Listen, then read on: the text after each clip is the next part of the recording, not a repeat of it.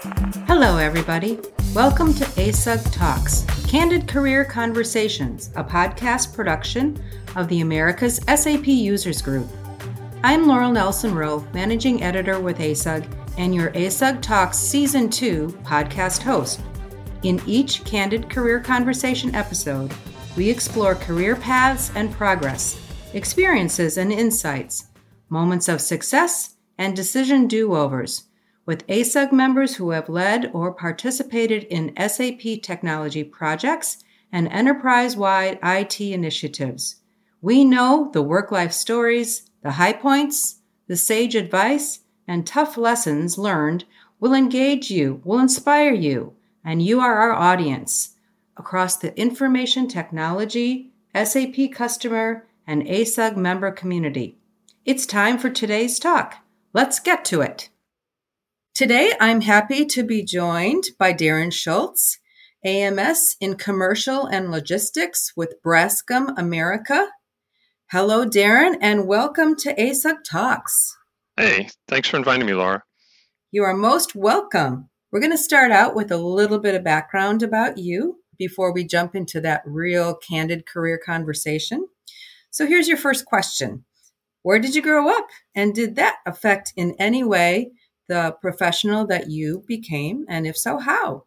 I grew up in a town called uh, Finleyville, PA, which is in the, the western part of the state, just below Pittsburgh. So if you you look on a map below Pittsburgh, there's a large blank spot out in the countryside. So living out in the country allowed me to learn a lot about how to fix things with you know very little understanding. So this this feeling carried over to my professional life that you never stop learning and you're always wanting to grow. So you're a problem solver and a fixer. Oh yeah. what did you want to be as a kid and why did you want to be that and did that influence how you became a professional in IT? I was just describing they got in the country, but when I was in high school, I, I was considering being an airline mechanic because I was good at working with the tools and motorized equipment, you know, fixing things. You know, I could repair, you know, almost anything that we had at home, and being a mechanic felt like a natural fit. So my father talked me out of it and suggested I should attend college instead. So I did go to college, and sometimes I wonder, you know, what if, you know, because of that change in that direction going to college and early in your career, did you want a career in information technology? Did you seek that out? Actually, no. I mean, back then I didn't. IT was not really a profession back then. If you think about it, back in the you know uh, the mid to late 80s, uh, it existed, but it was more you know mainframe and things like that. Coming out of college, what was your intention at that point? I did have a uh, a desire to be in IT. I had a better understanding of the you know the options that were available, and then the market was just becoming more of a an Apple or PC based. It was relatively new back then, so it was mostly you know IBM mainframe work at the time. So, what was your first job related to IT and SAP solutions? When, where did that happen? How did it happen? Back in 2007, uh, I was working for Sunoco Chemicals, and we were transitioning away from an old DEC VAX legacy and an IBM mainframe to something, you know, something called SAP. What's that? You know, I had no idea what I was getting into. You know, moving from a very comfortable job position to something unknown was strange lingo. You know, I started attending the the SD meetings, you know, because I supported this area for the company, but definitely drinking from the fire fire hose with so many different terms and so much complexity. Something called SAP. Yeah, back then. Yeah, what is that? What's it stand for? I don't know. You have to go look it up. Do you think you are a career path planner, a responsive career opportunist, a combination, a hybrid? Yeah, I would say it's a combination. When I first started out in IT, you know, I was struggling financially, just like you know most people do, and I had no career. I had no career path. I didn't know what I wanted to do. You know, once settling into a larger company, you know, I was able to think about what I wanted to achieve in my career. I wanted to move up, get promotions, just like everyone else does, but you know, I had no plan on how to get there. There was an option to go back to school and get my master's, which that did help me succeed. But I had to prove to myself that I could be counted on, you know, by my peers and had to work hard, you know, to reach that next level and gain the trust of everybody. So ASUG Talks includes a few lightning round questions where we try to put a lot of information into a short amount of time. So your first lightning round question, in two minutes or less, just please share with the audience your career highlights. So I received a MIS degree from the Pennsylvania State University. You know, those from Ohio uh, probably recognize the, but actually the was started before that. I started my first IT job with 84 Lumber in 84 PA.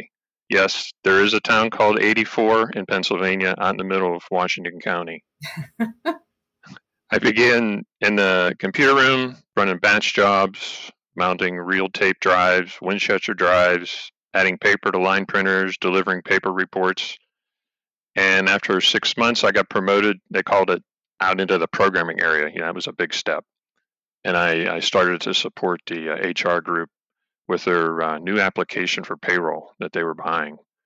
Everyone in IT needs to support payroll at some point in their career to clearly understand why it's hard to do it. So I left there. I went to the big city of Pittsburgh and started with Aristech Chemical, supporting the order to cash applications. And during this time is when I completed my master's degree from CMU.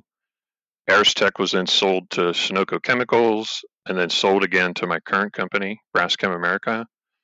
And since I started at Aristech, I've been sort of working for the same company, but with new company names.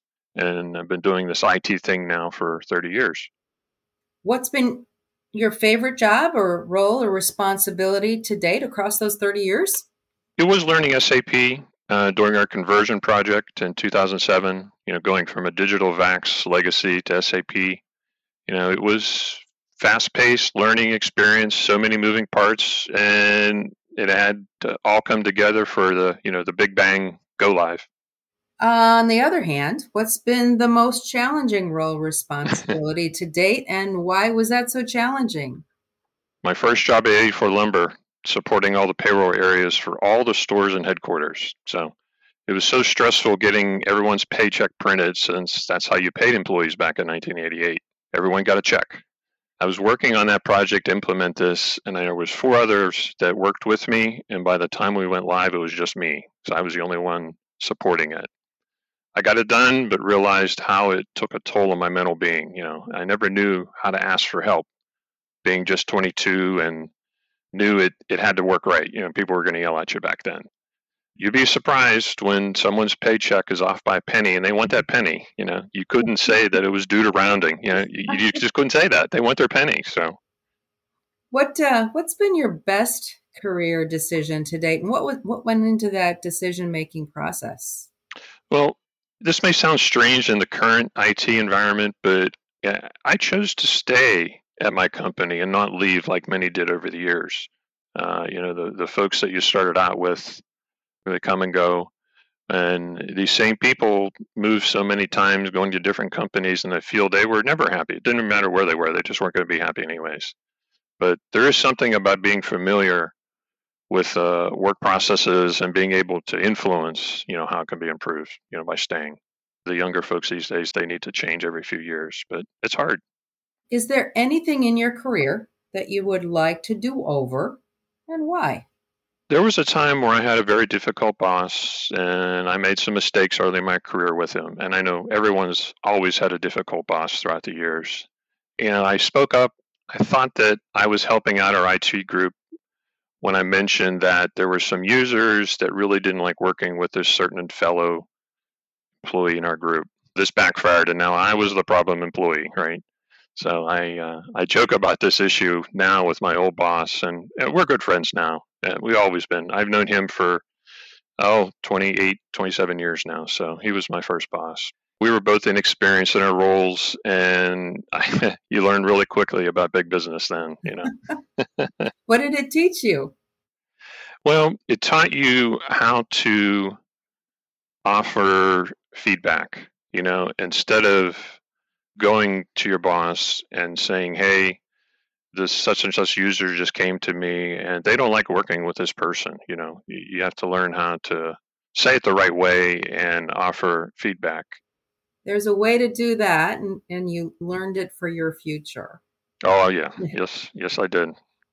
Was there ever a job that you wanted and never got? Yeah, you know, there's there's always this career form of some sort that HR asks every employee to fill out along the way, and there's a question of where do you want to be in five years, right? So I would put on there that I wanted to be the IT director, you know, since this would show HR that I wanted to be on the fast track, I want to get promoted. Well, this eventually made its way back to our IT director, and now he wanted to discuss it with me. Right? I'm taking his job. well, it was a good way to let him know that I was serious about learning and moving up. But you know, knowing what I know now, yeah, I would have I've never been prepared for that position at such a young age. You know, being your mid to late twenties. And is that still an intention that you put down on your HR form? I do that as a joke now. Yeah. So I still we, we haven't been asked that in a long time, but I still do that. But I would never want that job now. No. what education and training experiences have been essential for your roles and your responsibility? My MS degree it allowed me to have classes not just in programming but also you know various business classes. You, know, you get a, a, rounded education and not become just a heads down backroom coder. I mean don't get me wrong i mean all companies do need this type of person but they also need someone that understands you know what the business is describing and can explain this to this program in a language that everybody under grasps understands. So it's that that business acumen plus the the technical skill base? The degree it gives you all the programming classes, it gives you the analysis classes, it gives you the marketing, the business, and also the the other ones that everybody hates, you know, the econ and the the general science. You got to take a little bit of everything. So you never know where you're going to end up. What's the best advice that a mentor ever gave to you about your job or your role responsibilities? Learn as much as you can about your role and the business areas in the company, not just the area that you're in. You know, it, it goes a long way when you can talk about a topic with the business, when you understand what they do in their role. You know, I've been working in this type of business for so long and retained so much about how our business works that I, you know, sometimes question business users on their request. I explain why it would or wouldn't be good, and they're grateful for that because they're not sure of how it could affect all the other areas by their change that they're asking for. So a mentor offered that to you, and you've passed that along to other colleagues and generations. Yes, I try to, yes. Here's a second lightning round question. What are the three things that you've learned over time in this field that people should know? Be willing to speak up and offer help to your fellow IT members, business users. Uh, you know, one day it might be you that needs their help. You know, that simple thing, it goes a long way with your peers. Again, understanding the business process before making any changes. You know, don't immediately offer a solution without a complete picture because it usually doesn't meet the user's needs. I remember a cartoon that showed a bunch of programmers with their heads down with the boss saying, "Let me go ask them what they need, and you guys start coding now." You know, that's not the way to do it. yeah. And uh, the last one is suggest more than one option for a solution, and it will allow the user to feel that they had a bigger part in the final decision, and allow more dialogue on the topic. It may turn out that your understanding of the issue is completely wrong, you know, based on that discussion.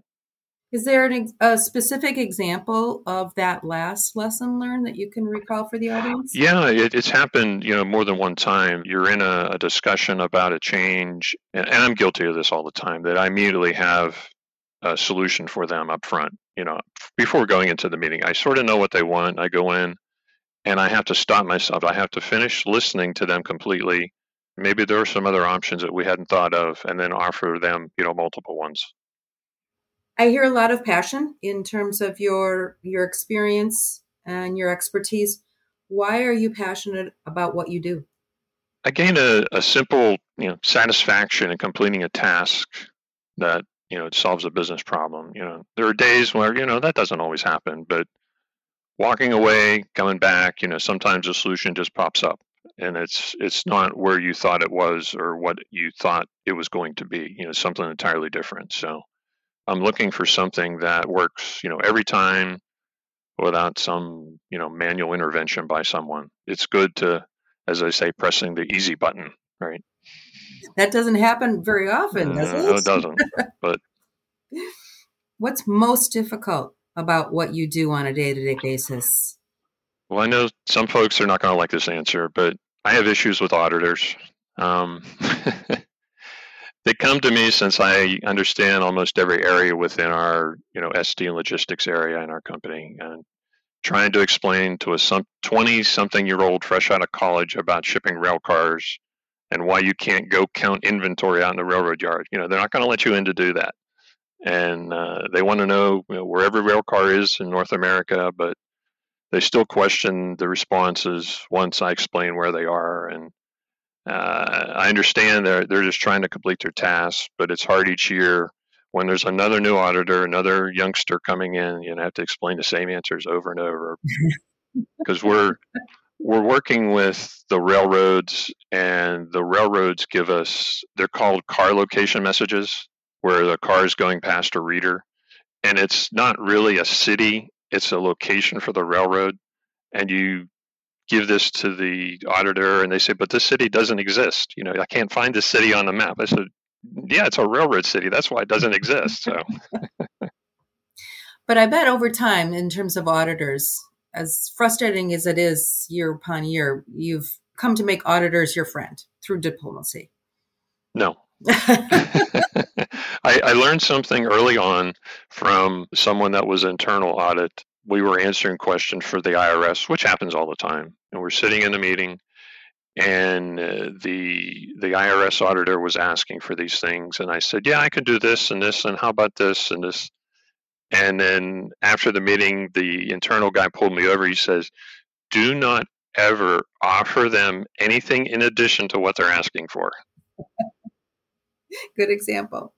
What are you most proud of in your professional life and why?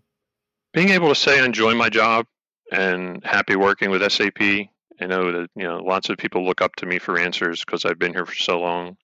Darin always has an opinion on something. You know, I always have something to say, whether right, wrong, good, bad. You know, I don't. Sometimes I talk with no filter. Maybe I shouldn't, but I see that a lot of people respect that. You know, there's there's those that will give the politically correct answer, and I'll give them the right answer, or maybe not one what they want to hear, but something that's realistic. Realistic, honest, and truthful. Yeah. Source of trust. Your third lightning round question What are the three best pieces of advice you'd give to those interested in a career in IT using SAP technologies and solutions? Seek out a mentor that's willing to give you some simple advice. I work with someone who who mentors younger people starting in the company. And it's funny where we'll get into discussion and I'll be mentoring him. It's kind of strange, you know. He'll he'll ask me about a certain situation and he knows that I've dealt with this person in the past and uh, I'll offer, you know, some advice for him. It's it's it's you know, it's therapy. Is how I look at it. You know, it's kind of fun. Second item: uh, learn as much as you can while you have the opportunity. I know that at least within our company, they offer classes, they offer training. Take it while you can. If it's if it's available, if it's something new, who knows? You might use it. You know, uh, at least you'll be able to talk intelligently about it if the topic comes up. And be willing to ask questions that you're thinking and know when to listen and not talk. So, offering questions as well as listening when questions are answered or advice is given. Yeah, there's times in when you want to speak up and say some things, but it's it's just better off to let the person, you know, complete their sentence and not say anything. It goes both ways. You know, you have to be, have to know that fine line when to ask questions and when not to. Mm-hmm. It is a fine line. Your wrap up question for ASUG Talks, this episode of ASUG Talks. If you could have one superpower, any superpower to be better at your job and more successful in your career, what would that be? Think about this for a moment. You're able to read people's minds. Wouldn't it speed up understanding what's going on, remove obstacles in almost any situation? You know, it, it It also would work at home with your spouse. Read people's minds, anybody and everybody, I take it. Yeah. All right. well, that's great. I don't know that we can get that to you for the superpower. And thank you for this conversation, Darin. Really appreciated it. Yeah. Thank you for the opportunity. What a great wisdom filled way to end this ASUG Talks Candid Career Conversation episode. I'm sure our audience agrees. And speaking of audience, let's continue to expand our engaged listeners and our ASUG Talks guest list. If it's time for you to ASUG talk with me in a candid career conversation of your own, from your office or work from home space, contact me, Laurel Nelson Rowe, ASUG Managing Editor and your podcast host, via asug.com. We want to schedule your talk time now. And remember to share this and every ASUG Talks episode with colleagues, with friends, with your professional network, and coworkers on your teams across your enterprise. ASUG Talks is available on asug.com and wherever you find your favorite podcasts. Until we talk again,